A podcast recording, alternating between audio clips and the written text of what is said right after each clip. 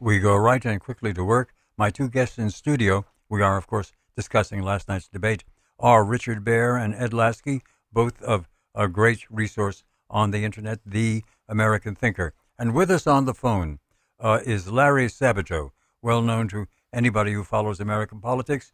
He is the editor of and the founder of Sabato's Crystal Ball, published from the Virginia Center for Politics at the University of the same name. Larry, uh, thank you very much for joining us. And I know that your schedule is in, inevitably very tight today, but you're there at the moment, are you not? I am indeed, uh, Milt. Nice to speak with you again. It's my great pleasure. Um, and let's go quickly and directly to it. What did you make of that mess last night? Well, it's no way to conduct a debate, that's for sure. And uh, I think we, we all learned from it, uh, and certainly uh, the sponsors of upcoming debates learned from it. But uh, despite uh, the actions of the of the questioners and the moderators, I, I thought it was quite revealing. Uh, certainly, I agree with the conventional wisdom that Marco Rubio and, and Ted Cruz did well. I agree that, that Jeb Bush did not. But I thought uh, most of the candidates had some moments to shine and did. Uh, it's not that that debate is going to elect Chris Christie. He's not going to be the Republican nominee, but he did well in the debate. Lindsey Graham did well in the undercard. Um, so I think it's important to acknowledge that uh, more than a few candidates can do well in a debate. Uh, well, under those circumstances, it became essentially a fight between the candidates on the one hand and the people from uh, uh from uh, C and from CNBC on the other hand. Uh, it was a very strange confrontation. Con- yes, much too confrontational. It led to chaos. I agree. Part of it is that you have 10 candidates on the stage and it's a tug of war. They're pushing and pulling and and uh, trying to get their arguments uh, put front and center. Uh, and I actually don't agree with the way the debates are being run, but uh, the the moderators did nothing to help the situation. Well, I think they, they made increased, I think they made fools of themselves to some degree. Well, they increased the le- level of chaos. That's for sure. Yes. Uh, two guests in studio, both old friends, and both uh, at uh, the American Thinker, uh, that great conservative in, uh, site on uh, the internet. They are Ed Lasky, the news editor, and Richard Baehr, who's the chief political correspondent. Let me bring them in. Richard. Yeah, uh, I tend to agree with Larry that it was a very unusual debate. Uh, but the Republicans, I think, uh, in 2012, Newt Gingrich uh, scored well when he went after the media, and that's a very popular stance when you have a conservative audience. Uh, and the moderators really just served up red meat yesterday. I thought when Cruz sort of went through the summary of the first five questions, which he did very well, uh, they were pretty obnoxious. I mean, they're asking the black candidate in the race basically whether he can do math. Uh, they're calling uh, Trump a clown show. Uh, this is after they've probably interviewed him 30 times on CNBC quite seriously about his businesses over the years. So uh, it, it, looked to me like they were doing a good job to impress the people they'll be at the cocktail parties with Friday night or back in their offices at the New York Times or with their fellow uh, liberal professional journalists when they get off work. But it, it sort of fed every stereotype about how the media views the Republican Party, and they didn't help themselves. I think future moderators are going to have to think a little more thoroughly about how they can ask solid questions, provocative questions, without just being obnoxious and making themselves the story. How, in fact, Larry, did this whole tradition of the candidates debate uh, on television with a panel of interviewers. How did that all get started and when? Well, the first television debates, of course, were in general election of 1960, the Kennedy-Nixon ones. But we actually did a little study at the Center for Politics. They they go back on radio to the 1940s, uh, I would say that the the modern system really began in the 1980s. Uh, you didn't have uh, CNN until 1980. You didn't have Fox until 1996, and it tends to be the cable channels who are willing to spend you know one, two, three, even as many as five hours of prime time airing these debates, though they've turned lucrative. I mean, look at the audiences. I don't know what the audience was for last night. I don't think it was as high as the 23 to 24 million that Fox and CNN got in the first two debates, but uh, probably it was over 10 million at a minimum, probably more than that. And they were able to charge two hundred fifty thousand dollars for thirty seconds. that uh, CNBC hasn't been able to charge that kind of money in years, if ever. Here is uh, Ed Lasky. Well, I think uh, Ted Cruz said it the best when he called it a cage fight, and that's what people are tuning in for, apparently, or many people are, and the moderators fed that. You've got a celebrity aspect as well because of Donald Trump, who is the Don Rickles of American politics, and people are looking for that sort of uh, entertainment, if you want to call that um, food fight, uh, what it was unfortunately, you know, a lot of the questions were not substantive. You know, I would hope that more people would be tuning in for that, but apparently the ratings are indicating otherwise. Hmm. Did anybody really stand out in terms of demonstrating significant potential presidential competence? Your view on that, Larry? I don't think they were given enough time Hmm. uh, to present full views on anything. That's a defect one on in this format. Uh, whoever's running it, actually. Yes, I well, I think they did a particularly bad job, but uh, I don't like the format. I've proposed many, many times and can't seem to get it adopted that when you have a large field like this, you divide the prime time into say 3-hour segments and you have three or four candidates per hour selected by lottery right prior to the event so the candidates and their consultants and staffs won't know exactly who will be sitting at a table and you don't have the lecterns you have a table uh, everybody's sitting there they're having a discussion with one moderator who's more of a traffic cop than someone who's inserting his or her own views That's a very nice model. Mhm. Uh, well it, dream on it'll be adopted on the 12th of never should be adopted uh, even before we finish this season. Um, Rubio seems to have uh, is now viewed today, at least, as having significantly increased his fortunes last night. Yes, it's still early. this is the third debate, and it's October. There's another debate coming uh, November the 10th, and uh, there'll be one a month essentially for the Republicans all the way through the primary process. So we don't want to exaggerate the effect of any single debate, but yes, I think Marco Rubio helped himself. I also think Ted Cruz helped himself. Mhm. I don't think Trump and and Carson increased their support. I don't think they did anything particular that's going to decrease it.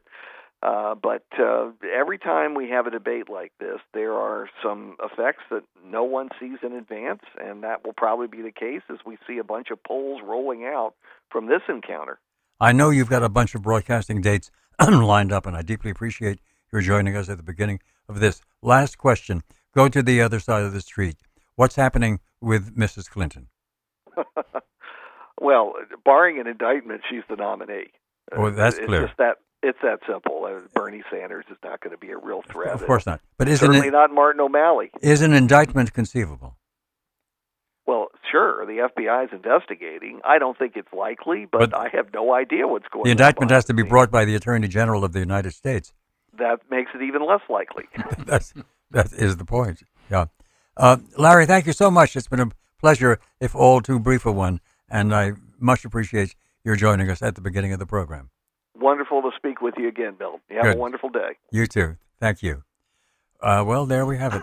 What about Mrs. Clinton? We've kind of forgotten her in the midst of this uh, tragic comedy of last night. Yeah, the, the interesting thing is, whichever party is on display, whether it's hearings or a debate, uh, gets attention. And when they get attention, it seems to sort of lift the spirits of their partisans. Yeah. Uh, I mean, I don't think Mrs. Clinton did that wonderfully during the hearing, and I thought a couple of the questions, particularly about how blatantly she lied to the families of the victims of Benghazi, is the kind of thing that'll make for a very effective 30 second or one minute ad come the campaign next year. Uh, and the debate th- there was, you know, she was there with four people, three of whom were polling about, you know, 1%, and one of them who's getting all the socialists left in Vermont and northern New England. So uh, she doesn't really have a challenge, and I think that is going to harm her going forward. When you become inevitable, fewer people will watch the debate, fewer people will be as concerned with what you say, whereas there's still competition on the Republican side, and that I think feeds interest. And because of the like what Ed said, unusual people participating on the Republican side this year is drawing people to political debates who don't normally uh, watch them. I had a psychologist reaction, inevitably, watching it and wondering uh, what she was feeling and how comfortable she was. I was a little bit surprised that she seemed to me to be uh, quite with it and in control and uh, at ease, working well, not conflicted, not faking too much, uh, but uh, uh, smoothly functioning. Quite a contrast between every one of her public appearances where I see her just on television giving a speech. Whether I watch the whole speech or more, much more likely just see a cut, where one way or another, and it isn't just from putting on a southern accent, one way or another, she seems fake and false. Well, you know, I think part of the problem with the Benghazi hearings is uh, the, many Republicans and activist groups that surround uh, various politicians overpromised and under-delivered. I thought we, we were thinking there was going to be some sort of uh, soundbite, as has been the past with Hillary Clinton. Is what difference does it make at this point? Uh, there was not a soundbite that could be captured and recycled in campaign. So, you know, she did well. Um, of course, there was uh, the the fact that came to light that she knew that the terror that the attack was actually a terrorist attack, and that she told uh, some people, including her daughter and and the leader of Libya, and, um, that it was a terror attack, and you know that, as Richard pointed out, will be useful in the campaign. But she, on the surface, she did well, and a lot of unfortunately people are paying attention to style rather than substance all too often these days. What are we learning as we go through this political season? What are we learning about demographic change in the American electorate and the political change generated by the demographic change? Yeah, the demographic changes are, are favoring the Democrats. Uh, the percentage of white voters who tend to favor Republicans by about three to two uh, shrinks by about 2% every four years. Uh, one of the reasons the Republicans do so much better in off year elections is that the white percentage of the vote is 6 or 7% higher in off years because you have much lower turnout among African Americans and Hispanics. So, all things being equal, it becomes harder for Republicans to win each year. However, uh, you're coming off two elections which were highly unusual in that black turnout, because of Obama's candidacy and, and, and the uniqueness of his candidacy, was a higher percentage of registered voters than white voter participation in both 2008 and 2012. That's unlikely, I think, to reoccur in 2016. I don't think the participation rate will be as high, despite Bill Clinton advertising himself as the first black president and trying the transference to his wife. It's not the same thing as Barack Obama running. The second is I don't think the percentage that Republicans draw among black voters, which was only 3% in 2008, 6% in 2012, I think they'll do much better than that. Uh, historically, they got 10 or 11%. If black turnout's down a couple percent, the Republican percentage doubles 11, 12%. And just in case Carson were on the ticket, I think the, the ceiling is potentially a lot higher. Uh, that makes more than makes up for the demographic shift towards the reduced white percentage. So I think uh, if the Republicans can manage somehow to have candidates who are appealing to younger voters, and they may have a younger candidate this year by 25 years compared to the Democrat. First time that's happened in a long time. You're thinking of Rubio. Rubio or Cruz. They're both in their mid 40s. Hillary yeah. will be about 70. Usually it's the Republicans putting in the guy who lost twice mm-hmm. before. And uh, this could be a, a sort of a changed environment in terms of who looks like they're the future and who looks like they're the past.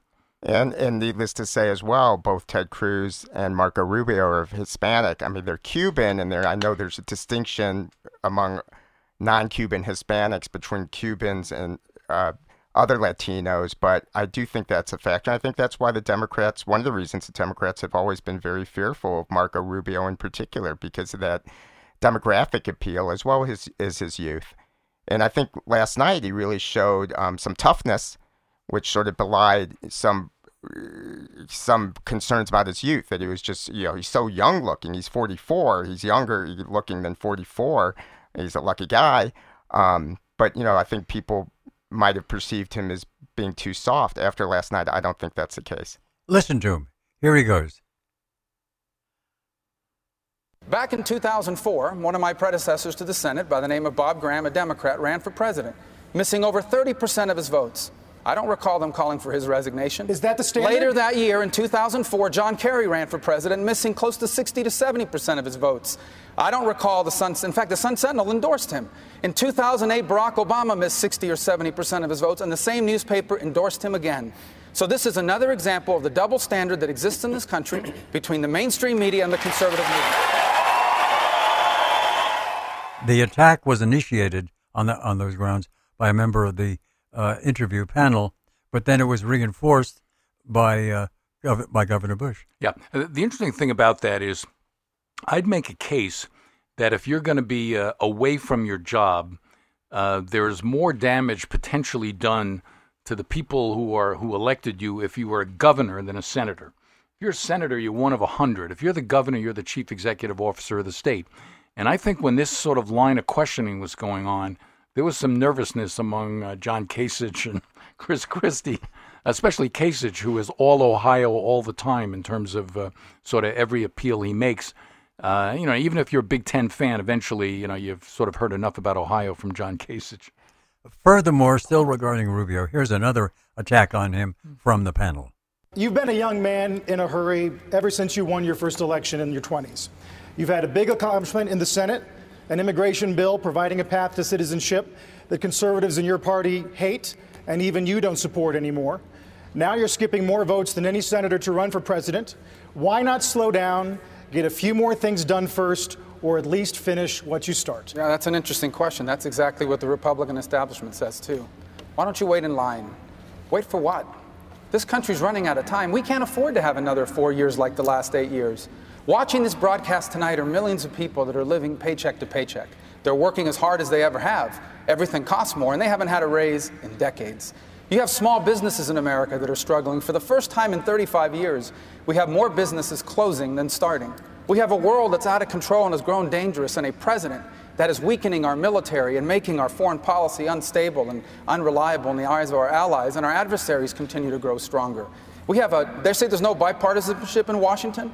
We have a $19 trillion bipartisan debt, and it continues to grow as we borrow money from companies that, uh, from countries that do not like us to pay for government we cannot afford. The time to act is now. The time to turn the page is now. If we, if we don't act now, we are going to be the first generation in American history that leaves our children worse off than ourselves. So when the Sun Sentinel says Rubio should resign, not rip us off, when they say Floridian sent you to Washington to do a job, when they say you act like you hate your job, do you? Yeah, let me say, uh, I, I, I read that editorial today with a great amusement. It's actually evidence of the bias that exists in the American media Well, today. But do you hate your job? let me let me answer your question. Uh, does he hate his job? Does it matter? Yeah, I mean, first of all, I think the um, the, the issue here is, and, and the way Rubio handled was quite skillful. He seems to have learned from Carly Fiorina in the a prior debate, mm-hmm. which is you know where you're going to get hit, you know you're vulnerable. This editorial had just come out, and you got to be ready for it, and you got to smash it, and he did. Just like Fiorina knows how to handle the HP issue about whether she was a success or a failure. And by the time she gets finished talking about HP, you don't want to talk about HP anymore, whether what she's telling you is true or baloney.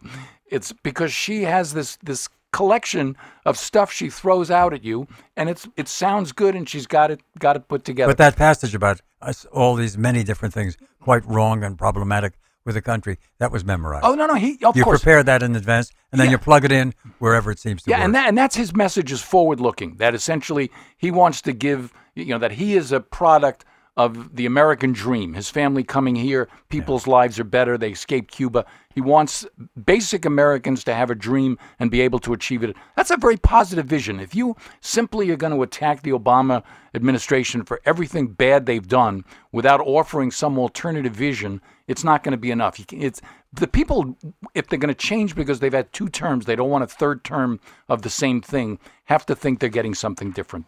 Well, in, in addition to uh, what Richard just said, I also thought it was tailor made for the Republican primary voters. I think the question of the commentator did a favor. Jeb Bush walked into a trap because Marco Rubio was able to pivot and turn that into a, a, an anti establishment sort of position. The Republican primary voters don't want to hear Kasich talking about how he can work within government. They don't want to hear Jeb Bush working how he can work the levers of power in government. I thought that was uh, a, bad bad for the commentator to bring that up because, in a sense, it played into Marco Rubio's strength. Is uh, he could compare himself, he could picture himself or depict himself as an outsider in a way who wants the dream to come true as quickly as possible, for not just for himself but for all Americans. we return to the fray, and it was a fray last night, certainly, right after this. In studio with me at the moment are two of the leading people at what I take to be one of the leading internet journals focused more broadly on American politics than just about any other. Uh, the American Thinker is uh, the website. Uh, the two major people from their staff are Richard Baehr, chief political correspondent, and Ed Lasky, who's news editor for the American Thinker. How many people contribute to the American Thinker? I, I would guess there are probably a thousand or more now historically. Yeah, it's a very long list right there very on the long list. Uh, um, And they're not paid. no, no No, one's paid. no pay. Yeah. That's why I haven't sent you an article yet. Well, you'll Uh, get you'll get double my rate. good, good. You were just talking about your tax rate That's right. uh, in Chicago Correct. for the home that you own. Right. What are we going to do about that once and possibly future presidential aspirant, the mayor of Chicago? Yeah, I think he's uh, damaged goods right now. Uh, Chicago has damaged him. Uh, Well, Chicago's damaged him, yeah. Especially the uh, in, the increase in the murder rate, which uh, was kind of on a going in the right direction for a couple of years. Now the gang warfare is completely out of control, and uh, there are a lot of people going to be very angry with the tax bills they got this year and are going to have in future years, and. The city could go broke. I mean, with the, this could be a test case of whether the federal government is willing to rescue a major city and a state in that has the same politics as the federal government at this point. I love the strange fact. It's funny, but it's also bizarre that uh, you can win multi millions of dollars in uh, the lottery of of the state of Illinois, but you can't collect. No, no, it's a it's a blue model, and blue models have last 10, 15 years. Um, what does that mean, a blue model? Well, following liberal policies, you know, a lot of these cities that have followed liberal policies have uh, seen, you know, poor economic results. People are moving out of the cities. Yeah. Businesses are moving their operations uh, southwards, if not outsourcing them completely overseas. See it in New York City. We're seeing it in Chicago. Certainly, we're seeing it in Illinois, for that matter. Uh, L.A. San Francisco. They're moving to uh, operations to Austin. Some of the high tech companies are going to Austin, which has become the Silicon Valley of the South for sure. Um, and there's been an exodus to Florida. I mean, they've done studies showing rental trucks are filled to the brim, moving out of these blue model cities and states and going to red cities and red states. Does the next president have to do something about that? Well, you know, I think we're seeing. Uh, I think it was uh, Brandeis, maybe, who said this. I, Richard or uh, Milt, you may correct me uh, about the la- the states being the laboratories of democracies, and I think we're seeing some prime examples of uh, different policies being followed by different states and what the results have been. And and some states are booming, and some states are bombing. Yeah, well, one of the things that's interesting is that some of the states in the coastal areas, such as California, which clearly has still a lot of entrepreneurial uh, energy uh, and is still minting out tremendous numbers of very successful, smart people, uh, the only reason there's population growth in that state is because of immigration. Uh, the net outmigration of those who had already lived in the state is substantial. Uh, part of it being that people can take whatever they, they get from selling their house and get three houses in Colorado or Nevada or Utah or some other state. Um, and that's true on the East Coast states as well. Some of those states would have declining net populations if it weren't for the immigration that's coming in. So uh, that movement of American population, you see it among Hispanics. The fastest growth among Hispanics in the United States right now are the, the rapidly growing states in the South Georgia, South Carolina, North Carolina, Virginia. Those states have had enormous increases in the percentage of the population that's Hispanic who are following opportunity, and that's kind of an American tradition. How can the uh, senior senator from the state of Vermont uh, kind of still push what is truly a socialist program? And uh, it's a rob the rich and give to the poor uh, sort of thing, which is just the reductio ad extremis of what the Democrats uh, now want to do. That's why Mrs. Clinton and uh, uh, Senator Sanders really belong on the same platform in a way. How can that be pushed and be uh, successful as an argument and as a vision of the future with so many millions of people so that she may very well become elected as the next president? Well, Democrat demographics graphics are destiny is the cliche, and I think to a great extent that holds true. A lot of uh, people who've come from overseas have the concept of big government is actually good. You know, nationalized health care is good. You know, free education at the college level is a good thing.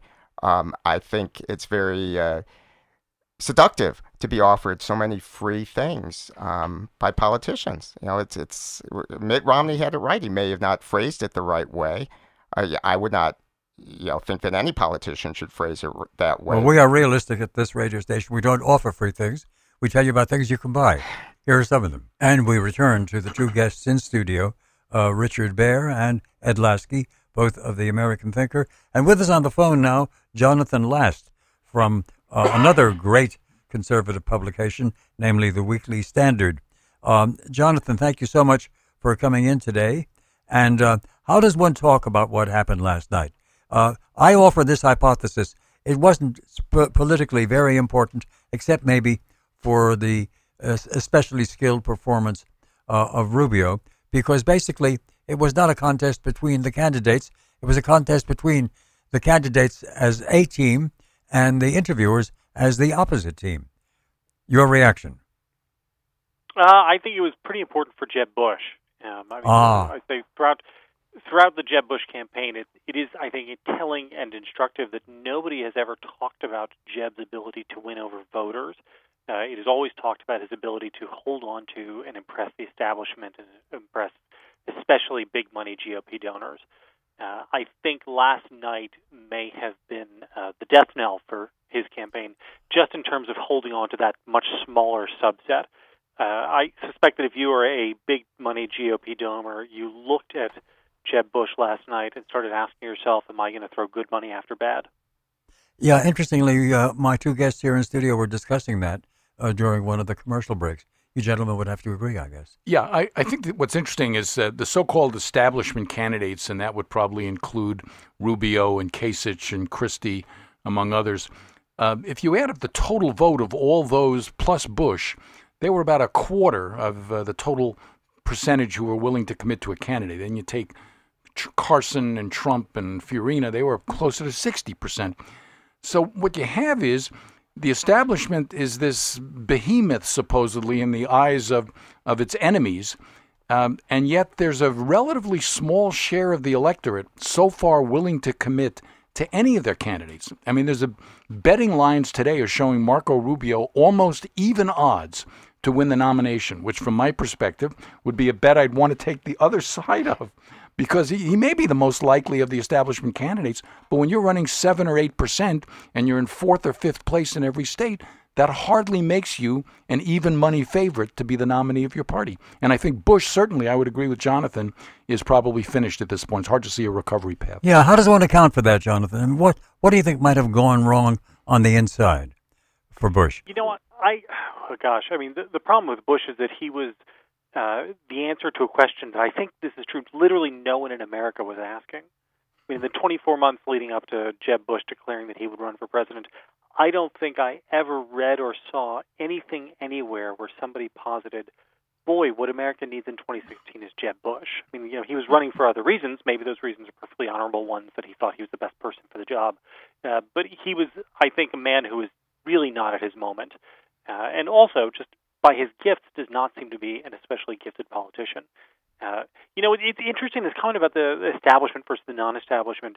It's weird that we're in such a place where a guy like Ted Cruz is still seen, just in the context of this election, as kind of an establishment candidate, just because he's a professional politician. Mm-hmm. Uh, and that's what's new. I think the reason the betting markets are so high on Rubio right now, the truth is, I'm I would actually take the other side of that. I would take the 50% odds on Rubio being the nominee, frankly, uh, not because I want him to be or anything, but just looking at it.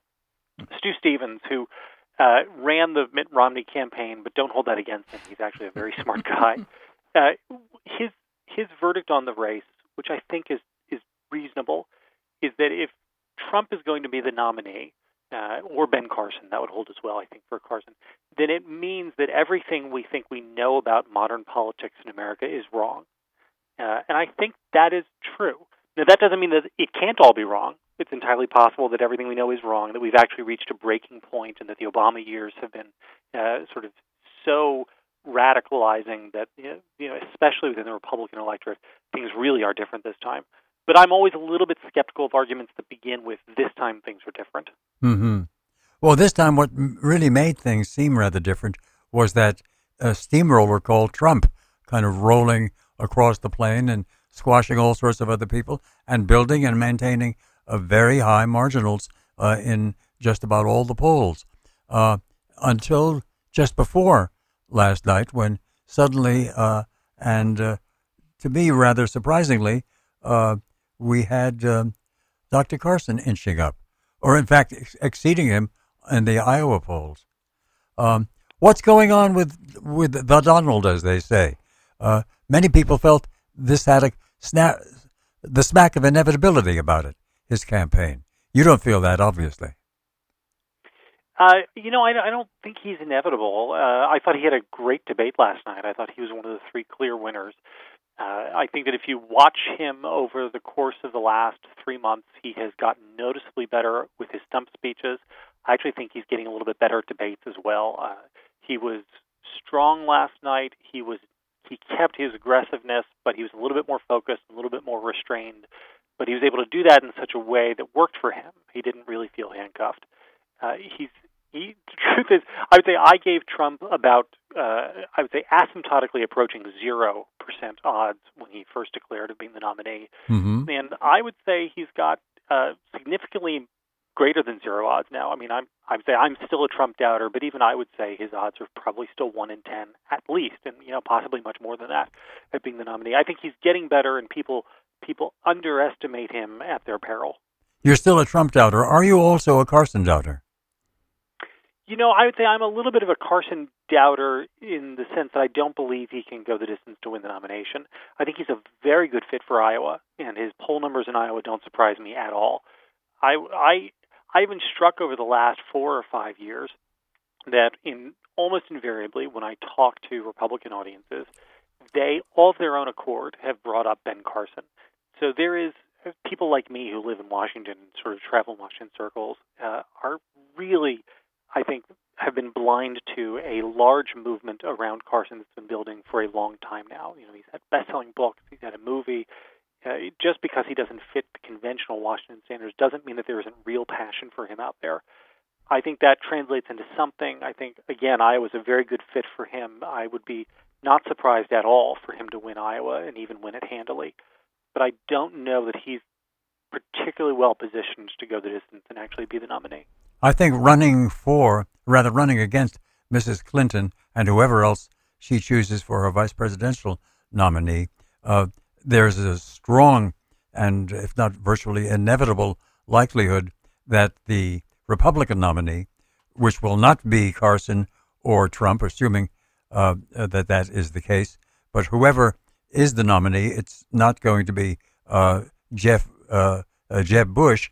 Uh, otherwise, many members of the field are available, but I should think that for all of them, there will be a very strong attraction to give the VP nomination either to Fiorina or, in fact, to Carson. That is, Yeah, is- I- it works demographically, doesn't it? Yeah, it does work demographically. I don't know that that's the way I would go. I mean, a little bit of me thinks that, especially with Fiorina, to put Fiorina in the VP slot looks like you're saying "Me Too." It really, it, it looks like a crass play. It's, it's saying we've got a woman also. Yeah, it's saying we've got a woman also, and it, I mean, she's look. If she isn't ready to be vice, if she isn't ready to be president, then it's not clear why she should be ready to be vice president either. Uh, you know, I, I'm Paul Begala, who, despite what one may, you know, our political differences, I actually think is a very smart guy. Um, he talked last year a little bit about what it was like inside the decision process for picking Gore as Clinton's VP in 1992. And what he said was that all of Clinton's advisors were telling him, we need to get somebody who's old, we need to get somebody who is from outside of the South because we want to minimize your liabilities. And Clinton said, no, that's exactly wrong. I want Gore because he doubles down on all these things that people think are my liabilities and he turns them into strengths. And I wonder if that isn't, I mean, it clearly worked for Clinton. Clinton is a, a political genius, a master of political theater. He really understands those sorts of things. I wonder if if you had Ru- Rubio or Cruz as your nominee, if they wouldn't also want to double down with somebody who is very much like them as their VP, rather than trying to balance the ticket in some way. Well, who would that Uh, be? Put yourself then in the Rubio seat. uh, let's say he gets the nomination. Oh, towards whom, if he followed your strategy, uh, uh, towards whom might he th- uh, go for the VP nomination? Well, see, this is where it gets complicated. Four weeks ago, I would have said without hesitating for a moment, Scott Walker. Scott Walker Uh-huh. would have been the obs- absolutely the obvious guy. He's another young, reform-minded Yeah. conservative. He complements well, but Walker's washed out. I actually think it would be very hard to pick him now. He really showed that he didn't have what it took to hang in there. So I don't know what the answer is, uh, frankly. You know, and this is why it'd be a very, very hard choice, no matter who it is. Although it is interesting that the last two successful presidents um, and guys who each won two terms picked VPs who were total non-factors. I mean, they very, very deliberately chose people who were not obvious successors and who did not bring anything conventional to the ticket. So, in that sense, I do wonder if maybe that is we, we maybe we've moved a little bit past the idea of, of VP being able to bring people into the election, uh, and we've really rested a lot more on the top of the ticket and, and made that person more indispensable. Here's a comment or and or question from uh, Ed Lasky. Well, I was wondering, uh, if let's use Rubio as an example, if he might pick a governor with uh, some executive experience, it's, that might be a compliment to his own skills. Thinking maybe Nikki Haley of South Carolina, the gov- very successful governor there. Um, any potential governors that might fit the bill? People talk about Nikki Haley and Susana Martinez. Uh, I've heard them a bunch. I've heard Tim Scott, um, who's a senator, not a governor.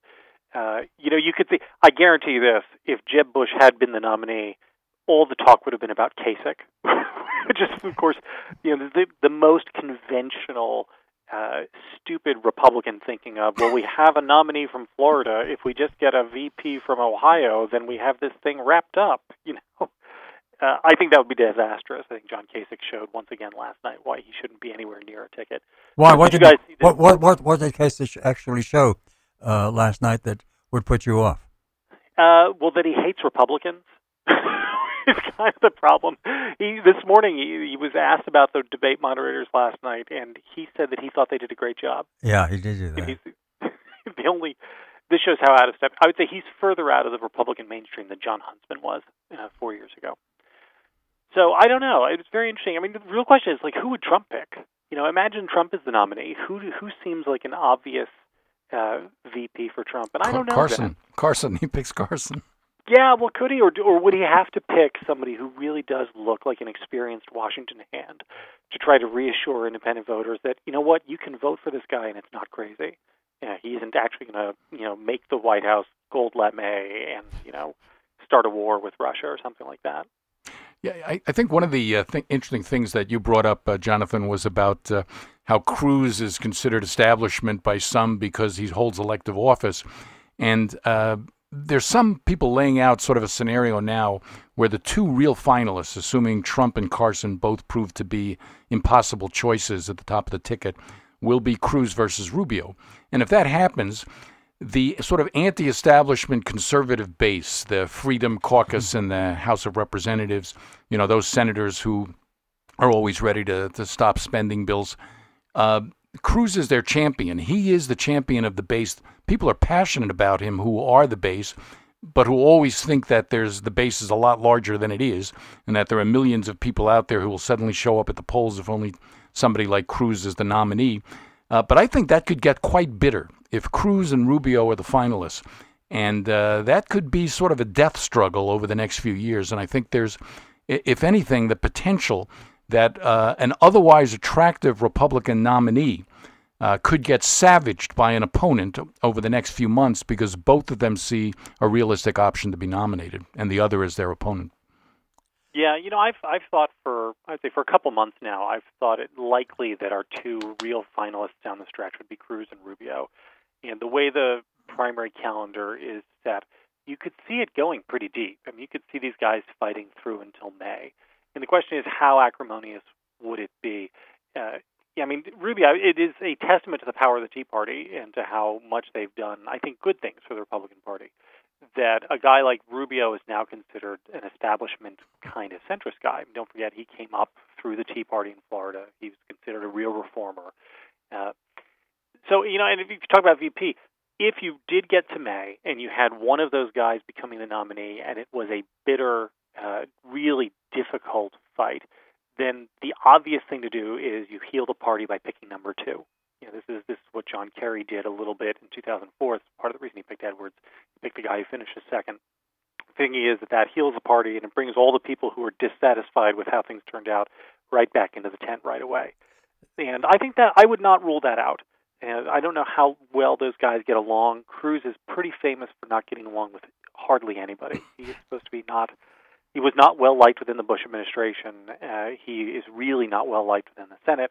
Now that may be a badge of honor, not being liked by Mitch McConnell. I don't know, uh, but is I would say if I were if I were one of those guys, I would probably be pretty wary of the other.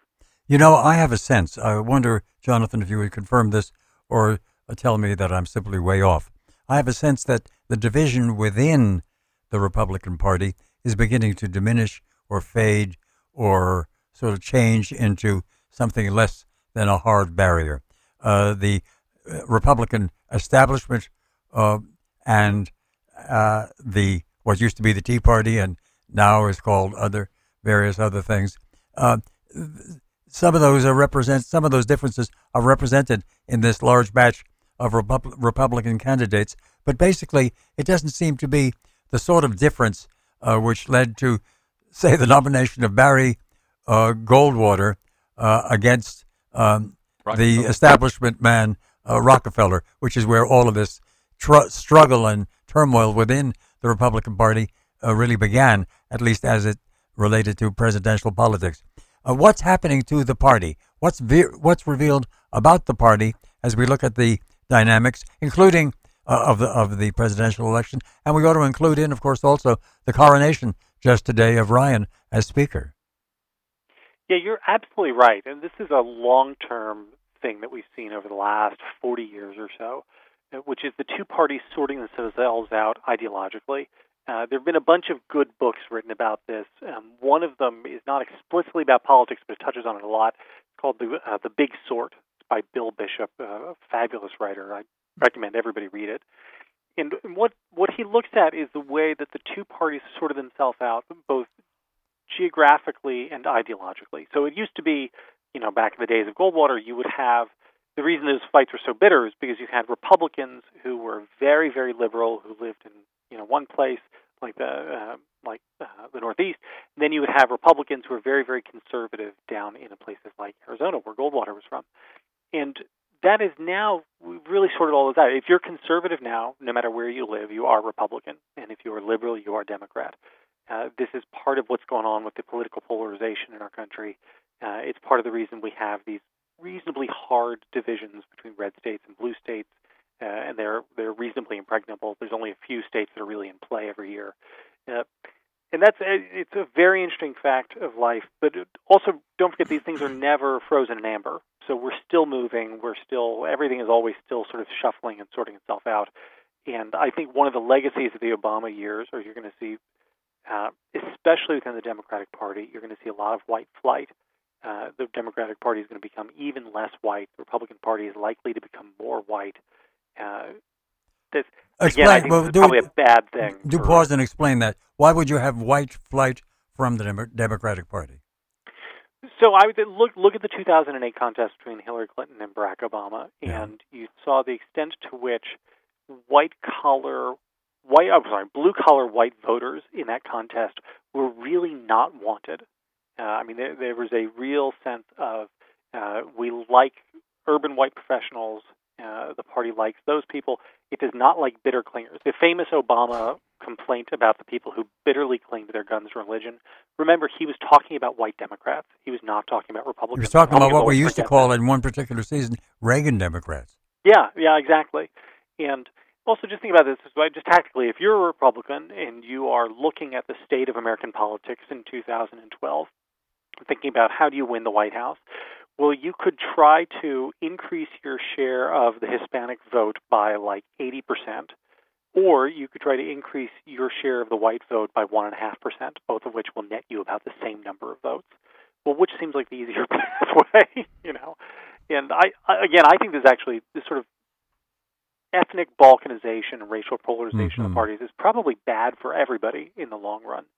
Uh, but for the moment, at least, it probably seems like it's the near term future. Here's Yeah, Richard Baehr. Yeah, I actually think uh, one of the Republican uh, prospects in 2016 is simply that the black participation rate is not as high as it was in 2008 or 2012, and a Republican goes back to their more normal 10 to 12 percent of the black vote as opposed to 3 percent in 2008 and 6 percent in 2012.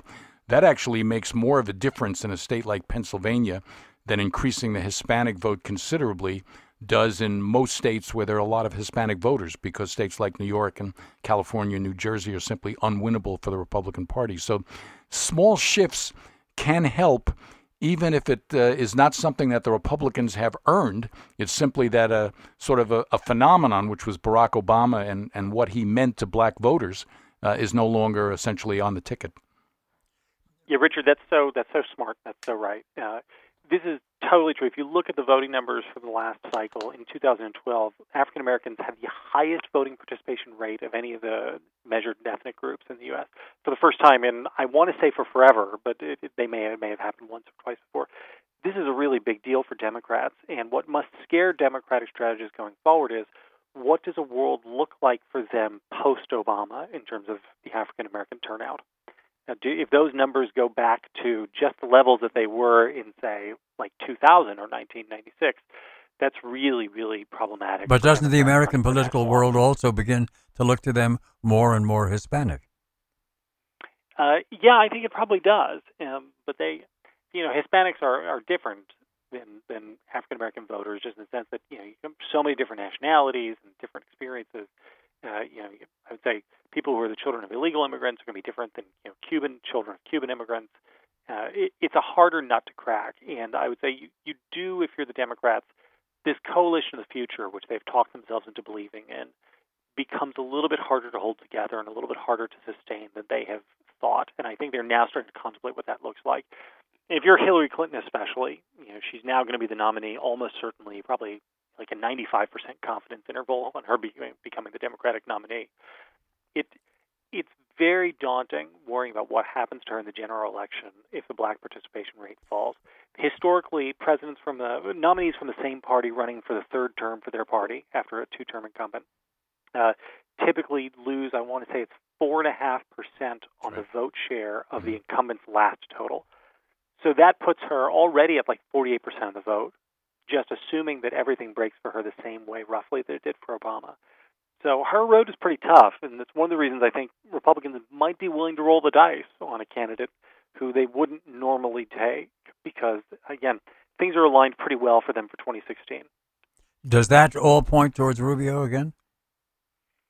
I don't know. I don't know. Uh, again, Rubio is what I what so impresses me with Rubio is that he is, for me, he is like Bill Clinton circa 1992. Yeah, he is one of the great political talents. Mhm. He's probably the great political talent of his generation. I fear we must stop at this point. We've got Yep. uh, we still serve capitalism, as I'm sure you want us to do. We've got some commercials coming, but it's been wonderful having you here and very, very illuminating indeed. So many, many thanks to Jonathan Last, and actually your colleague Fred Barnes is coming on with us after these commercials and a brief uh, uh, a brief newscast. And uh, with that, we pause for this.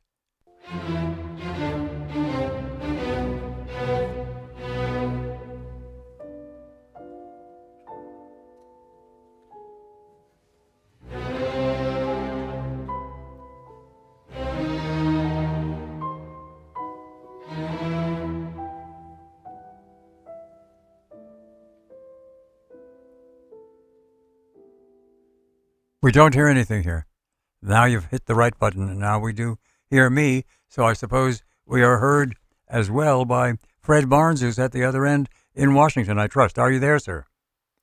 I'm here. And you, um, what did you do last night to amuse yourself? Well, you know, I I really wanted to watch a basketball game. Uh, I'm a fan of the Washington Wizards, but you know, I figured I better watch the Republican presidential debate, and it was a good decision that I did. It was just as, at least as amusing as the basketball game would have been. anyway, it was uh, you know, it was quite a debate. Um, you know, I've never seen the uh, so- much blame going to the questioners. Uh, certainly, more blame went to them, and it was deserved uh, uh, than to any of the candidates. Let me uh, play. Uh, it's only about a minute and uh, uh, 15 seconds. Uh, the response by Cruz, which sort of summarizes the way in which they attacked them. Uh, Senator Cruz, congressional Republicans, Democrats, and the White House are about to strike a compromise that would raise the debt limit, prevent a government shutdown, and calm financial markets that fear of another Washington created crisis is on the way. Does your opposition to it show that you're not the kind of problem solver American voters want? You know, let me say something at the outset. The questions that have been asked so far in this debate illustrate why the American people don't trust the media. This is not a cage match. And you look at the questions Donald Trump, are you a comic book villain? Ben Carson, can you do math? John Kasich, will you insult two people over here? Marco Rubio, why don't you resign? Jeb Bush, why have your numbers fallen? How about talking about the substantive issues people care about? Does this count? Does this, do, I, do we get credit for this one?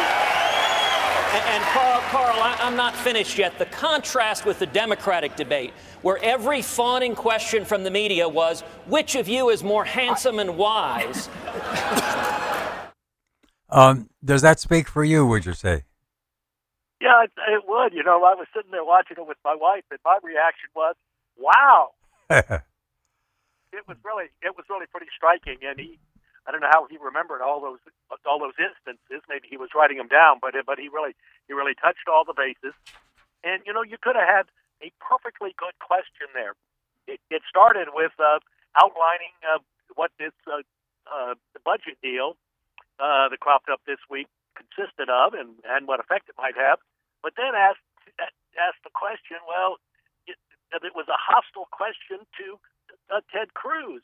When, if you really wanted to know what Cruz thought or what others thought, you could have said, "Well, what do you think of that deal, uh, Senator Cruz?" But that's not what they asked. What What's your analysis? It's only an incidental issue. It doesn't really ultimately determine or even affect the outcome uh, of the race. But what's your analysis of what went wrong at CNBC? Or did it go right? Is that what they really wanted to do?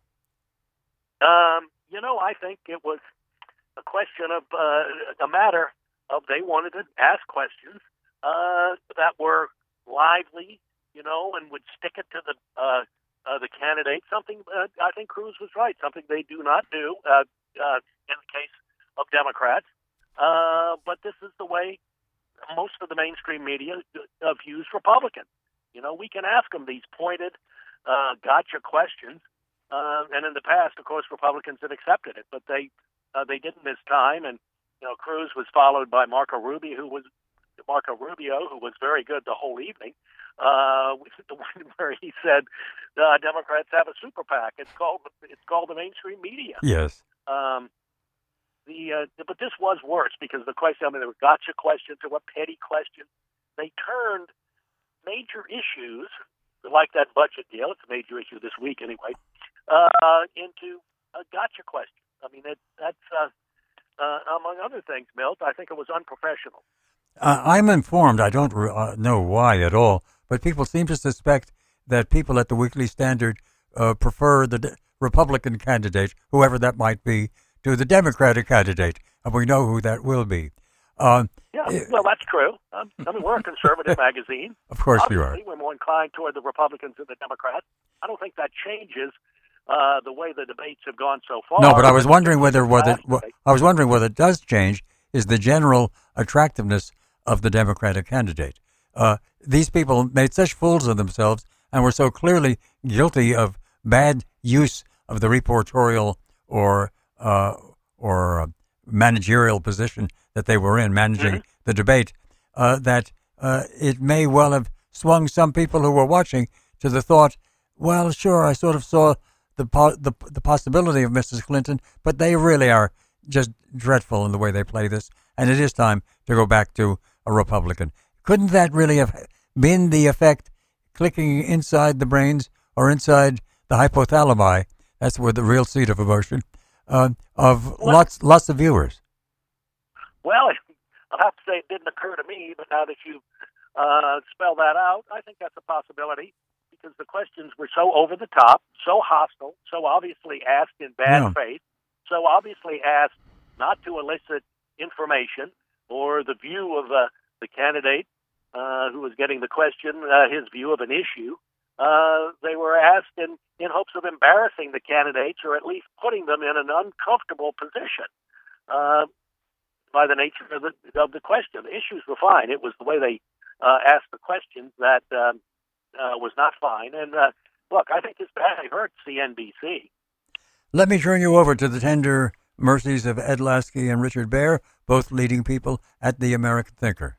Well, um, I think that what we saw last night were political attacks by the commentators in the guise of questions. And I'm glad that various candidates on stage injected that sort of meme into the mainstream now, that people who watched it will be on the lookout for similar sort of uh, soft treatment of Hillary Clinton uh, going forward. And hopefully it will immunize um, some people from just accepting you know these easy questions and softball answers as is you know reflecting reality.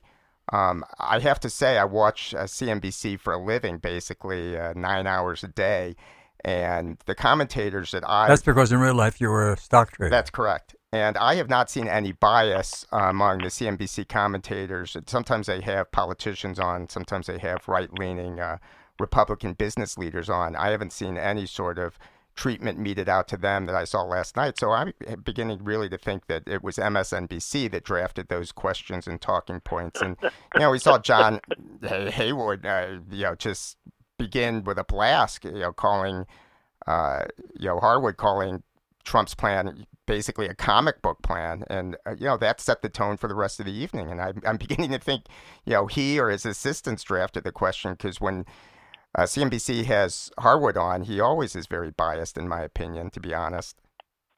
Yeah, I, well, one of the things I thought that was uh, interesting last night is uh, you have 10 Republicans on the stage, but there seemed to be a certain unity about the issue of media bias because it wasn't just Cruz who talked about it. It was also uh, Chris Christie at one point. Uh, Rubio got into it. Uh, this was a theme that's extremely popular, as Gingrich proved in back in 2012 when he uh, launched into one of those uh, attacks on the media in, in a debate then. And as a result, you get this negativism that's directed towards Washington, uh, the negativism about America's future, and you throw into that sort of soup this sense that the media has been a part of that, and the media is also part of the problem. And I think if if those people, the small percentage of Americans who are really fluid in terms of who they vote for, start to think of the media or get that impression based on what happened last night, uh, and it's reinforced by Republican candidates, that's helpful to whoever the nominee will be because there'll be sort of a circumspection anytime you start seeing what appears to be attacks directed against Republicans that aren't directed against Democrats. You know, it'll be interesting this Saturday night to see if Saturday Night Live um, deals with this issue at all. I remember in 2008 they did deal with the softball treatment that Barack Obama was getting relative to Hillary Clinton. You know, offering Barack Obama a pillow if he was uncomfortable in the seat. I remember that that segment. I and- remember that. a famous segment. And, uh, you know, it'll be interesting to see if popular culture picks up on this theme, um, as highlighted by uh, Saturday Night Live this weekend. It will be interesting to see as well what uh, Donald Trump is going to do with this. He can't merely have uh, given us his full reaction uh, while behind the podium uh, last night. This is going to be part of the theme of his continuing campaigning, I'm sure. Uh, the, the guy is really it should. yeah. Go ahead. Go ahead, Fred. Yeah, no, I think it should, but I, I'll tell you, I'm uh, I'm a little uh, I'm a little dubious of whether this uh, really graphic example of uh, media bias is going to change anybody's mind. It's not as if liberal bias is a new phenomenon that just cropped up with uh, CNBC folks at a debate. Uh, it's been going on for decades. Uh, this was a more vivid uh, example of it, but um, I'm I guess I'm just uh, uh, jaded after seeing so much of it over the years in the media, both in newspapers, magazines, and now on television, that um, you know, expecting it to change anybody's mind if they haven't noticed liberal bias by now and how egregious it can be, uh, they may never notice it, or or at least draw the right conclusion from it that the media is part of the problem. I, I should tell you, uh, Fred, that uh, so far today, uh, our two guests in studio, Richard Baehr and Ed Lasky, and Larry Sabato, who was with us earlier, and then your mm-hmm. colleague Jonathan Last, all four of those worthy persons have uh, agreed, I think, that the one who profited most in that debate last night was Rubio, and that he begins mm-hmm. to look more and more plausible as a presidential choice. What do you say? I, I couldn't agree more. I mean, he has been, he is one of the uh, few members of the Republican presidential class 2016 that has is really three for three. He's been very strong, a very strong presence in, in all three debates. Um, actually, uh, uh, Ted Cruz has been awfully good in all three too. Uh, Trump is, I don't know how you uh, really rate him. He's certainly been a strong presence, and I think he's helped himself in those debates. Uh, but particularly Rubio, he really stands out. When I wrote about it last night, I, I I I don't use this word much, but I I use the word dazzling uh, because he uh, every question he seemed to be, and some of them were very pointed. You know, the one particularly the one about that he he ought to uh, resign because he's not spending enough time uh, casting votes in in the Senate, where he was elected to uh, cast votes, among other things. And then George uh, uh, Jeb Bush jumped in and tried to use that issue as well, and I thought uh, hurt himself. I mean, it was pathetic, particularly after the strong response uh, that Rubio had. I mean, he seemed to be extremely well prepared, uh, particularly for hostile questions, uh, which is one of the tests of uh, of anybody in one of these nationally televised debates. But uh, uh, Rubio has helped himself in all three debates, even more so in this one last night. Actually, my two guests here in studio, Richard and Ed, uh, were agreeing earlier. Perhaps, uh, as we were chatting privately, perhaps on the air, I don't remember now, but we're both agreeing that, in essence, uh, Bush uh, ended it for himself last night. That he no longer has know. any possibility at all. Well, I wouldn't say that. You know, the uh, uh, Bush can uh, recover. Remember, this is the year before. We're still uh, it's late yeah. October, but the voting doesn't begin until February, and and uh, and often the polls are more. I mean, the uh, what we've seen in the past is polls and even debates the year before the actual voting uh, tend not to be predictive. But uh, I'll have to say, Bush has turned out to be an extremely weak candidate, and I don't know who gave him the uh, notion that he should attack Rubio for missing Senate votes, and that would be uh, a good way to go. That was certainly bad advice, and Bush looked uh, pretty pathetic in raising it as well, particularly after that really smashing response to that whole issue that uh, we'd heard from Rubio. But you know, we'll see. Uh, look, I think there's another thing that uh, people don't talk about. Uh, uh, uh, the media hasn't. I am not a fan of Donald Trump. And yet, last night I thought showed something about Trump. I mean, Trump uh, seems to have realized and have an in, an instinct that you know it's time for him to be a more conventional candidate. Uh, he's already built up uh, this working class uh, coalition that uh, supports him. He's got a lot of supporters, uh, and he and he doesn't need to scream and yell and insult people anymore.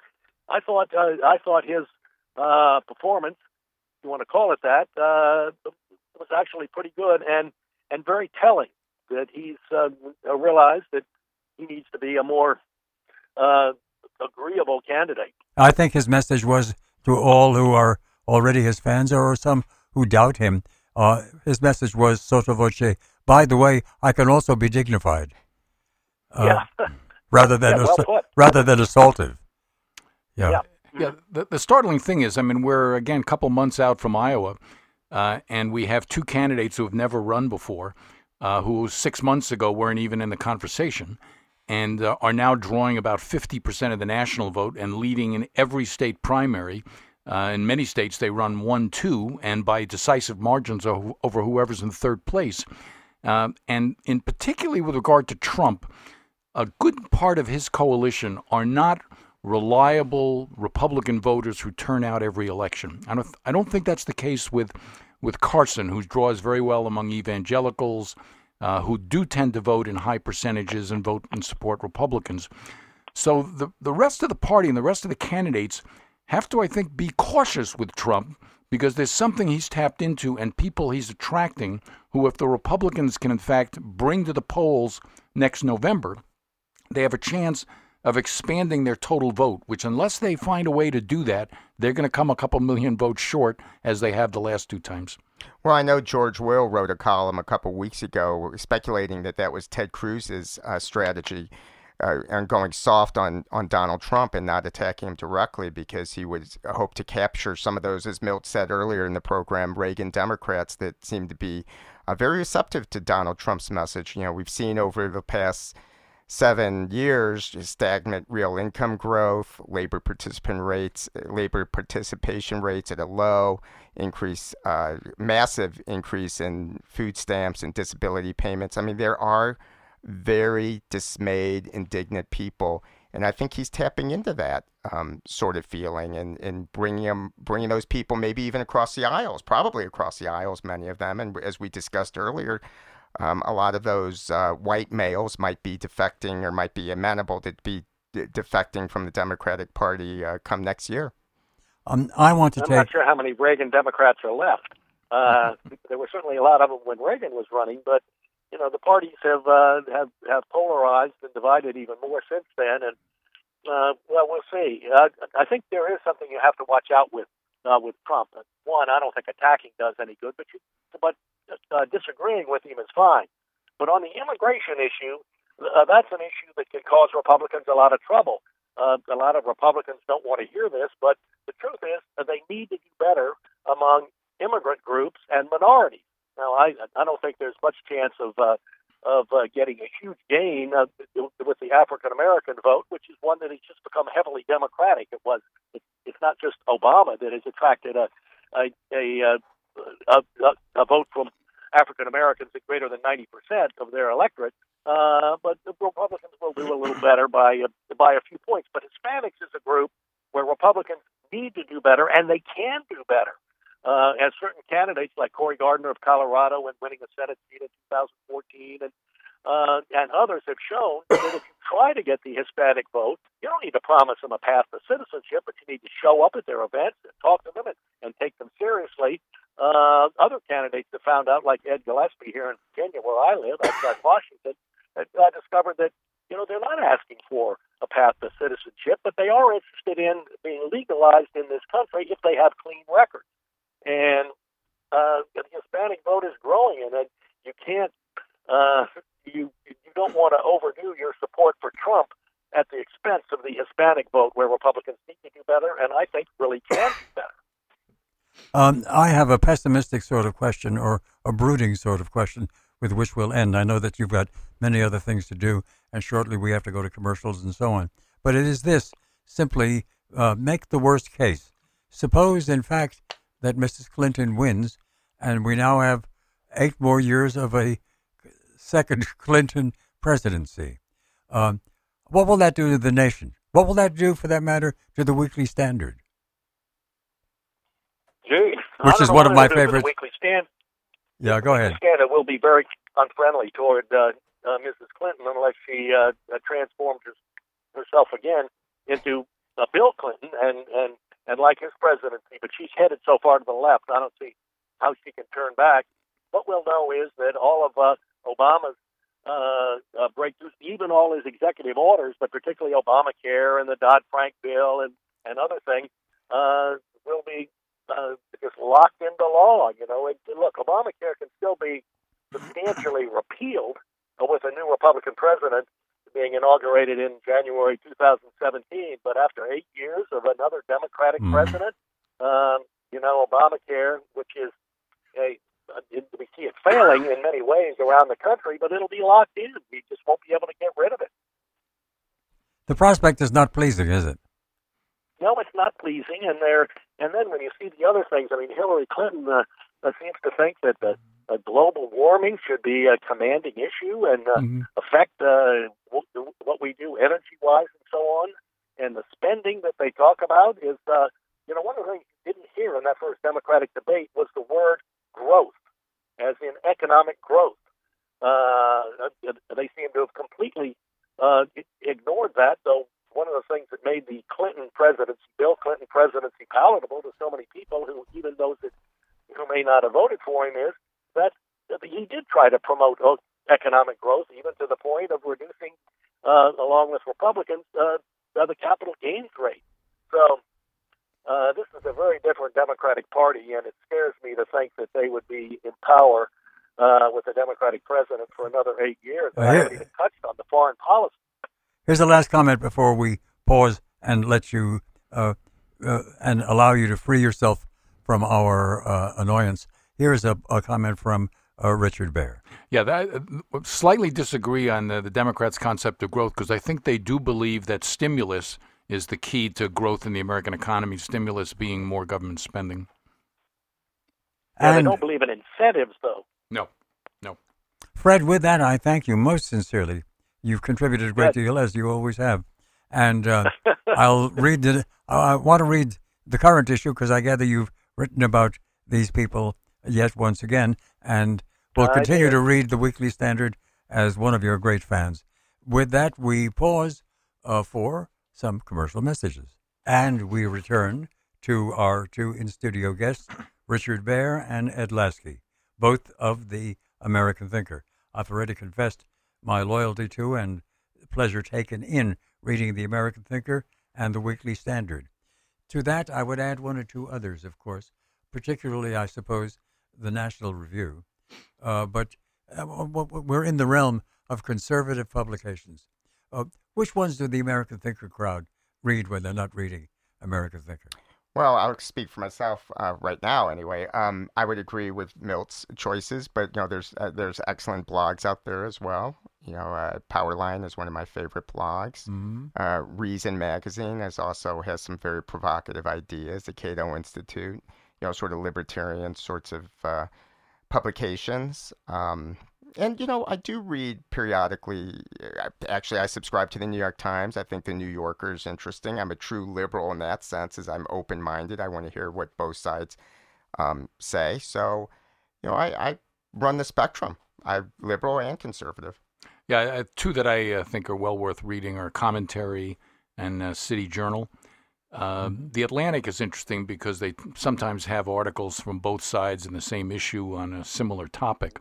Uh, and you don't often get those kind of exchanges now because most journals have become uh, more more polarized. Uh, the the other one's interesting. That's on the left that you occasionally will see a stunning article because it doesn't seem to agree with the, the, point of view of the publication is Vox, which is Ezra Klein's journal mm-hmm. that he created after he uh, didn't get the money he wanted from the Washington Post. They've had a couple articles in the last week that simply shouldn't have been in Vox. Really? I don't. I don't uh, check that one. Uh, let me right now. I'm about to read you some emails which have arrived before we solicited them. Uh, but let me now invite any who are so inclined to email us or to phone us. If you want to phone us, the number 847 475 1590. 847 475 1590. And we always welcome telephone calls. We get somehow more email, however, and we welcome that as well. For uh, the email, you go to milt, M-I-L-T, at 1590wcgo.com. Milt at 1590wcgo.com. And gentlemen, let me read some of these and get your responses. Um, uh, we do have a lot of online listeners uh, elsewhere as well as in the Chicago realm.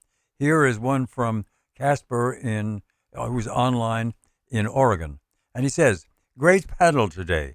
I heard someone mention George Will, and I am enjoying Fred Barnes.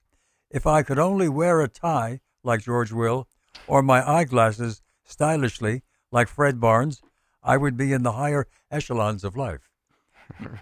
that doesn't require any further comment, I'm sure, but uh, there is a sartorial dimension to political identity, apparently. Uh, let's go to a caller. Uh, Ken in Elmhurst is with us. Uh, good afternoon, sir.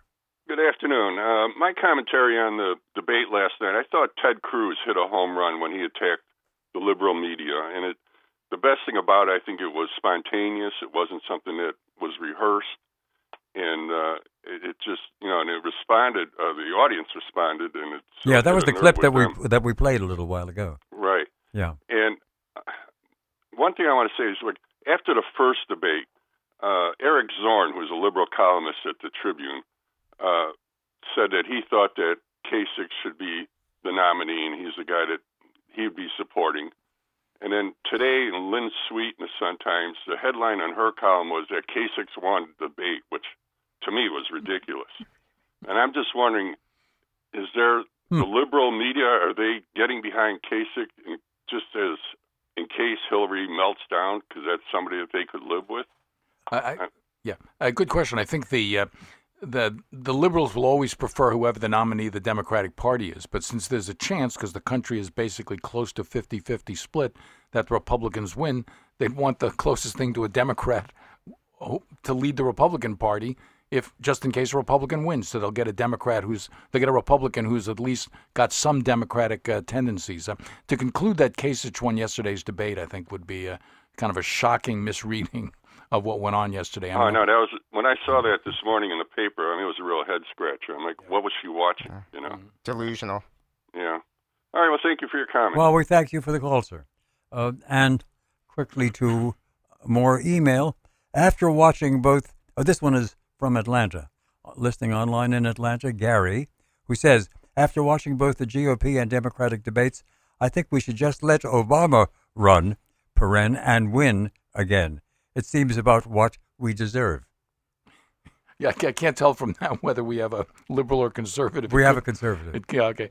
Assuming it's a conservative, uh, uh, I think it's it's too critical of the Republican field, which actually, if the debate was sort of clumsy and uh, appeared to be sort of out of control last night, I, I, really attribute most of that to the the way it was organized and run by the by the three three panelists. I think Republicans actually, in some ways have a better field, a broader field, a more capable field this year uh, than they have had in, in many years. And there may be some people who people think are uh, sort of joke candidates in that field. Uh, but there are some very serious, capable people there. And I think uh, if the Republicans happen to get one of them to lead the ticket, uh, they have a decent shot of, of winning next year. You know, I would say that I was a little disappointed last night because the focus was supposed to be on the economy and business, and no one mentioned an issue that's looming and that will hit in full force in 2016, and that's the uh, shocks from o- Obamacare. You know, the premium increases are skyrocketing. I hear, you know, many anecdotes and, the, you know, the plural of anecdotes. is not necessarily data, but there's going to be a lot of dissatisfaction when people realize that Obamacare is failing and failing rapidly. And the full force of that, I think, is going to strike people uh, come the presidential race. And before Obamacare, there was Hillary Care. The Republican Party has disappointed me in even dro- seemingly dropping this issue, and it's it, it could also explain uh, a lot of the weakness in the economy, the job hiring, and and the uh, cost of new employees is very high under Obamacare once you hit uh, the 50 person limit, and it's just disappointing to me. But you know, I, I will say this too. Um, I'm always a little leery when people say, you know, we deserve this or we get this. You know, I hear that from New Yorkers. Oh, they deserve Mayor De Blasio. Well, there's a lot of people who did not vote for De Blasio. They don't deserve to be suffering the effects of his mayoralty. And you know, I could say the same thing about Rahm Emanuel here in Chicago. I, I, I'm always very reluctant to say we deserve this. Since we've blundered onto or stumbled across the question of uh, of Obamacare, which really is there and uh, should persist, it's worth reminding you that your colleague Richard Baehr uh, is not only chief political correspondent for the American Thinker, but runs Richard Baehr and Associates, which is a firm that offers financial and strategic planning to healthcare providers. Uh, you're a pro in healthcare provision. What are your views on Obamacare? Is there anything there that did us any good? Yeah, I, I think the uh, expansion of Medicaid uh, did bring a lot of people without coverage uh, and gave them coverage uh, in states where there had been fairly low uh, signups for Medicaid in the past, even among up to the level that had been covered in the past. This program brought in not only people from the 100 to 138 percent of the poverty level, it also brought in some people who were below the 100 percent poverty level who had never signed up. So uh, you know, in states where I've been to, like Kentucky, Arkansas, and so on, uh, those states are having more people with access to care. And you can make an argument that that kind of traditional expansion of an entitlement. It's expensive, but at least you know what you're doing. It doesn't shake up everything else about the system. The exchanges are entirely different, and that's basically been an exchange of people who had care before under existing policies and now have to go through this mechanism. And this mechanism is so clumsy that it's led, I think, to the kind of forced inflation that was squeezed down for a couple of years and is now breaking out mm-hmm. in the third year. Uh, back to the email. Uh, Nathan in Dyer, Indiana, signals the following Ben Carson is simply too nice a guy to win. He may be the smartest guy in the room, but he's not going to break anyone's arm when you need him to. Yeah, I, I, Carson to me is still um, something of a mystery, and I think he's a mystery to his opponents, which is why uh, one of the mm. reasons they don't know how to how to go after him because he still hangs up there, and he's lo- very likely to win. I think the first first caucus, um, but the the concern that's there among those people who were not in his corner uh, is that you have to have sort of more of a steeled spine and be a lot tougher uh, because the reality of the world is the country is now split politically, and those on the other side are not going to work with you just because you have decent ideas, want to sit down with them and, and do things constructively. The world doesn't sort of operate that way. You can see what Obama did to get Obamacare through, what he did to get the Iran deal through. I mean, they broke arms basically on their own side to get every single vote they needed. Uh, that's the way the polarization is forcing politics to operate. You either win the election or you lose, and the side that wins forces it down the throats of those who have lost. Um, and Carson doesn't fit that model right now, whether he promises and some voters are excited by the possibility of something different, that may be naive. Well, I think that's another reason why Marco Rubio sh- shined last night, is he did show spine. He's been very forward-thinking in terms of predicting the foreign policies disasters that would follow from Obama's agenda and policies. And I think internationally, we need somebody with you know a firm grasp of the levers of power. And as much as I respect uh, Ben Carson, as a person and certainly as a world famous surgeon, I'm not sure he, he does have uh, a firm grasp of policy issues, and I'm not sure he's willing to exercise, um, you know, those sorts of tactics that might be necessary in the days ahead. I mean, I still remember one of the uh, most significant statements in my mind that Barack Obama said back during the uh, primary campaign in 2008 was, you know, he brings a gun to a knife fight. You know, to me, that was very predictive of how he would govern as president. He certainly hasn't shown that in the foreign policy arena, but in the domestic policy, you know, that was that was one that was a very truthful statement of his, and I think we need somebody more forceful. You know, a, a few years ago, that was Christie, right? I mean, during you know four years ago, that was going to be Christie, the strength, the power. You know, I'm still not necessarily counting him out. I think he ac- actually had a fairly decent night mm-hmm. last night, Christie um, we'll see in the future debates, and we'll also see the fundraising. I think one of the interesting points last night was the dynamic between Bush and Rubio, of course, because they're sort of frenemies. George or Jeb Bush was a found Mark, Marco Rubio as a protege. You know, it's a very interesting relationship, or an interesting dynamic. I thought Marco Rubio handled it quite well, almost in a, with a sense of sorrow when he said somebody told Jeb Bush advised Jeb Bush to attack me on this uh, Senate attendance record.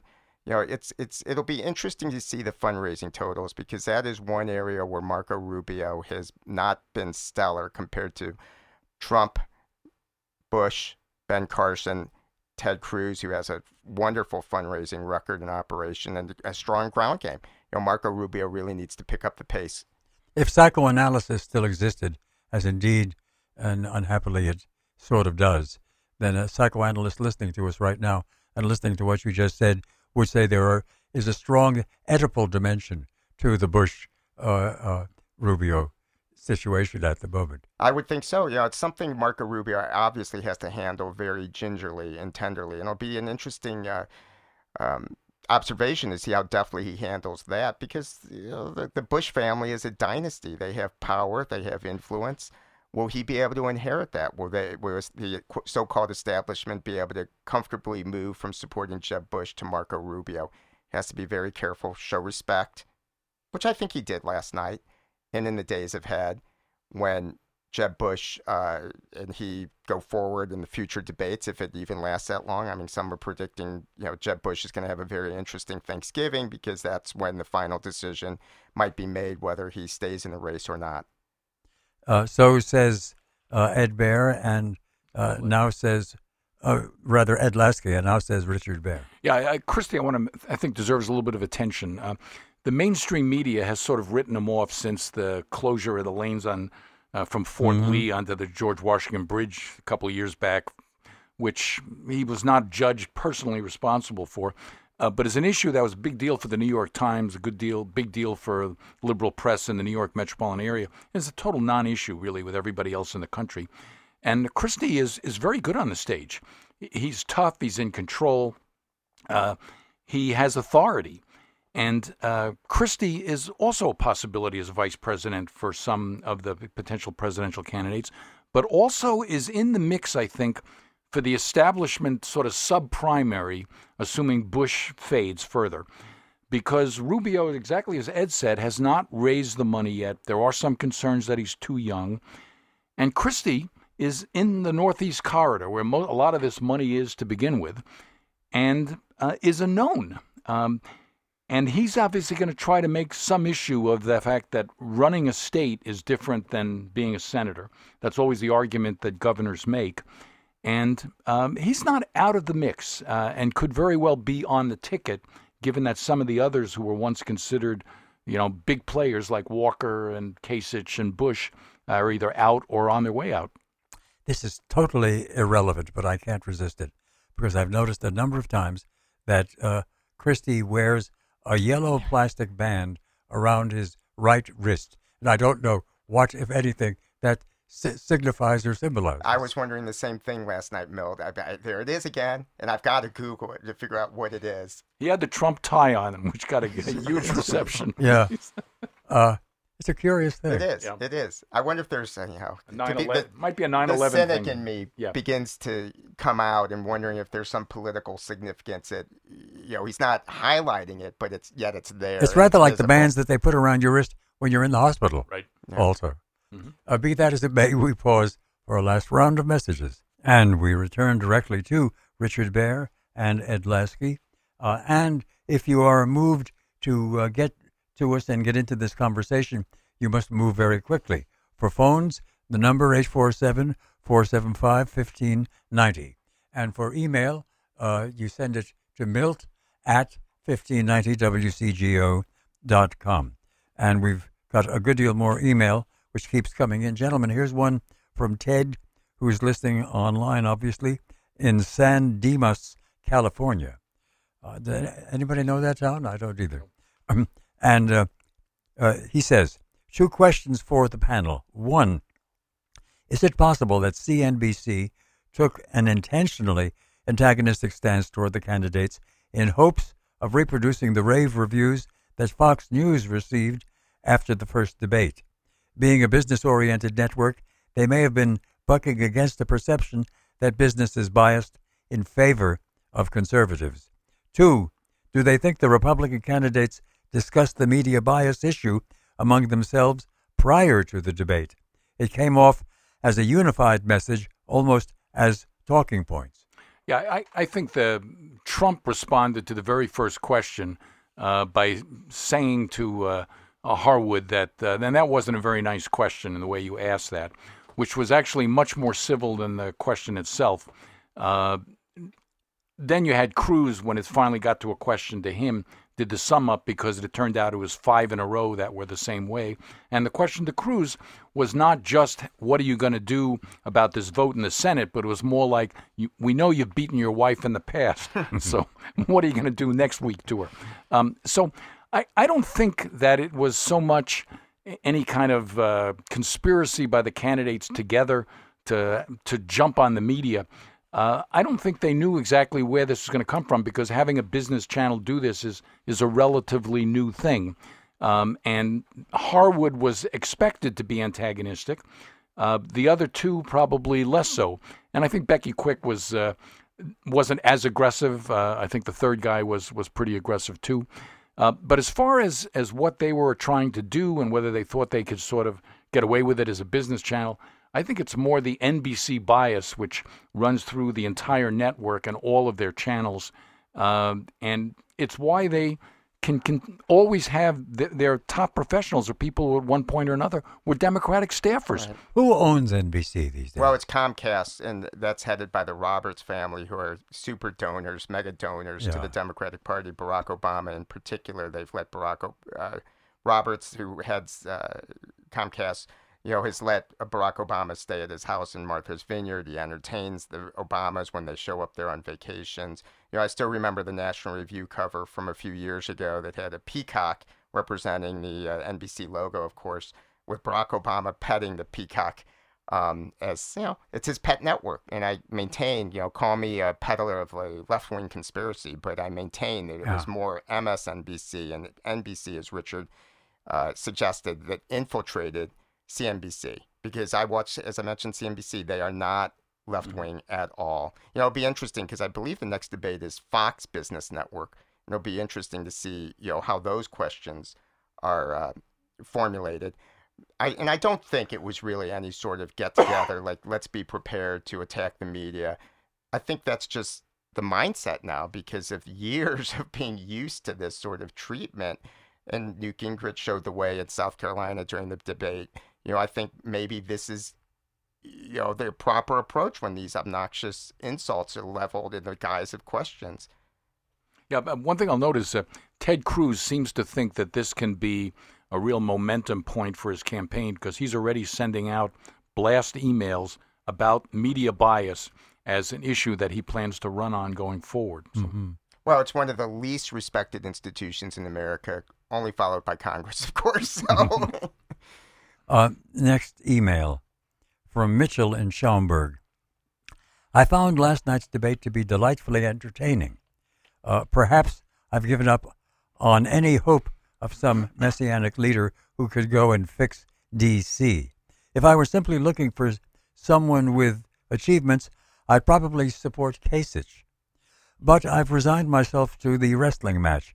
I like that this candidates tag uh, teamed that, that that these candidates tag teamed uh, the moderators. Rubio and Cruz did the most for me, and I thought that Trump was much more palatable after he softened his edge. At any rate, it's Hillary Clinton's to lose, so at least we've got that going for us. yeah, I, I'm not as confident uh, as a lot of people are that Clinton is a is a lock winner next year, and I think the fact that she doesn't have any competition really until the conventions uh, and the short season from August through November uh, is going to damage her. I think the Republican nom- nominee who will emerge from the kind of competition uh, that's going to exist over the next few months will be a stronger candidate, harder edged, and sort of understanding of what works and what doesn't work as far as themes and messages. Um, so I, I I think Hillary is also a problematic candidacy because who hasn't made up their mind about her? The Republicans will be introducing somebody new almost certainly to the electorate. What percentage of the population in America doesn't have an opinion about Hillary Clinton now? They either like her and they think, oh, the glass ceiling is going to be broken and this great political talent is going to take the take the stage, or they think she's uh, been living off of her husband's uh, political skills, and uh, other than that, probably wouldn't even be a, a dog catcher at this point. Maybe she'd still be with a Or she was or she was living off the public tragedy of her husband's betrayal Right. of her. Yeah, she played, has- played that well, very well too. But the in terms of accomplishment, I mean, I think Carly Fiorina had it right. She flew a million miles, you know, Secretary of State, but that's not an achievement. That's an activity, Hmm. um, and it's hard to come up with a list of all the things she's done. The major foreign policy event of her four years in the State Department was Libya, which she encouraged an invasion. It was a disaster. The country c- broke up into a civil war, uh, leading to just incredible brutality, worse than had been envisioned, and then murder at, at our embassy, which was not properly secured, and then lies about what happened. This is her major foreign policy achievement over four years in the State Department. Well, unless we forget the uh, infamous red uh, uh, reboot with uh, with the red button, which I always thought was juvenile, um, with Russia, and we've seen where that has led to, and it's, it's just getting worse, you know. And it's it's uh, it's shocking that you know we're letting this happen, but we are, and a big part of that was her reset with Russia. And, you know, she's not, she's a poor candidate in many ways. I mean, she was the inevitable president and she was the inevitable Democratic uh, leader back in 2008 until Barack Obama came along. I mean, she herself has a hard time listing her own achievements. And when you asked various Democratic supporters, actually on the Weekly Standard website, they had a video of uh, Democrats and they asked them, a variety of them, you know, what can you name any Hillary Clinton's um, victories or accomplishments? And they were at a loss for words. And I think a lot of Americans feel that way, and it'll be highlighted, you know, come the presidential race. The two elections she won were against really weak Republican candidates in New York State, which traditionally votes about 60% plus for any Democratic on the ballot. Yeah. Um, a last email. There's more waiting, but time for only one more.